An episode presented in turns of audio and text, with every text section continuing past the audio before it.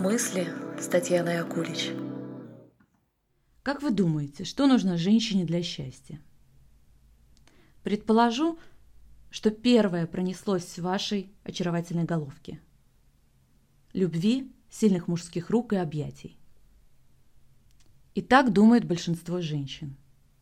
Со всех сторон громким эхом звучит «Мужчина, мужчина, тебе нужен мужчина». Иначе ты от беспреданницы до старой девы. Помните образ Ларисы из пьесы Островского «Беспреданница»? Красивая и впечатлительная дворянка, но беспреданного. Обладающая пылкой душой и горячим сердцем, она влюбляется в вероломного Паратова. Ее любовь, словно занавес, скрывает правду о характере Паратова властном и меркантильном и она по-прежнему чувствует себя одинокой и неспособной повлиять на свою судьбу. Она признает тот факт, что она вещь, и отказывается от дальнейших действий. Поэтому выстрел жениха приносит ей успокоение. Девушка рада, что все ее страдания закончились, и она обрела покой. Грустный финал и очень символичный – Мало что изменилось с момента, когда эта пьеса была записана и экранизирована. Многие женщины по-прежнему живут в оковах стереотипов и убеждений о том, что с ними все в порядке, только если они вышли замуж. На первый план выходит сам факт замужества, а чувства игнорируются или вовсе вытесняются. Я лучше буду замужем, чем одинокая. Я лучше приму все его недостатки и неуважительные отношения, чем останусь одна. Потому что страшно. Потому что я не знаю, как это по-настоящему быть одной, быть самой собой. Женщина верит, что брак – это некая пожизненная гарантия на счастье. Ведь она выбрала его и хочет быть только с ним, и ждет такого же решения от него. И в этом много жертвенности, безоговорочного послушания, безропотного подчинения и отказа от себя. Так происходит, э, потому что другой картинки не было перед глазами.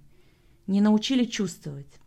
И выброс эндорфинов, дофамина и серотонина заменяет реальное ощущение. А как я на самом деле себя чувствую с этим человеком?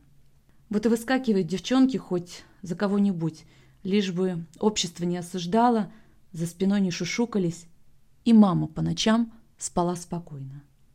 Цена личного счастья приравнивается к оценке окружающих, и для себя остается лишь ожидание, зависимость и в итоге одиночество. Одиночество начинается с малого. Возможно, вы все еще любите друг друга или живете по привычке – но жизнь расставляет новые приоритеты, и вашего внимания требует десятки разных дел. Он уходит в работу, она в детей и быт, былые чувства забываются и растворяются в рутине. Разрыв становится непреодолимым, но лучше так, чем все узнают о разводе.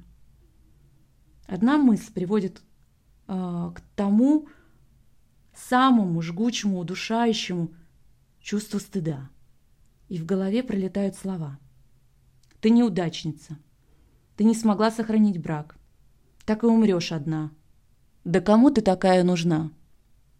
«Милая, знаешь, кому ты всегда будешь нужна?» «Себе.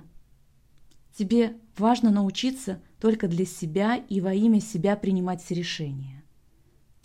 Да, я признаю, что есть исключения, их важно учитывать, дети и больные. Но дети взрослеют из всего, меньше нуждаются в опеке. А уход за больным можно частично разделить с родственниками или медицинскими работниками.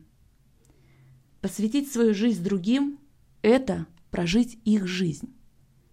И это жертва, которая в итоге никому еще не приносила счастья. Вспомни о себе.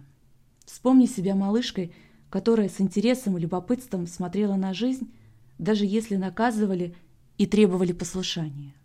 Оглянись и прикоснись к той, которая так нуждается в твоей заботе и любви. Признать ее присутствие и разрешить себе чувствовать ее страх, панику и боль. Вот что так необходимо сделать. Не реагировать на эти чувства очередными стратегиями защиты и манипуляций, кидаясь в новые конфликты за идею или ища более подходящего партнера, или зарабатывая очередной миллион, или давая себе обещание его заработать. А просто проживай ее чувства. Ты удивишься, но именно в этот момент ты оживаешь и даже омолаживаешься. Приятный бонус, не так ли? Я знаю, не просто разрешить себе ощутить панику своего внутреннего ребенка и прожить ее вместе с ним. Этот процесс происходит постепенно, иногда в течение нескольких лет. Когда ты своим взрослым сознанием снова и снова разрешаешь своей малышке рассказывать о ее потребностях, испытывать страх, гнев, проживать боль.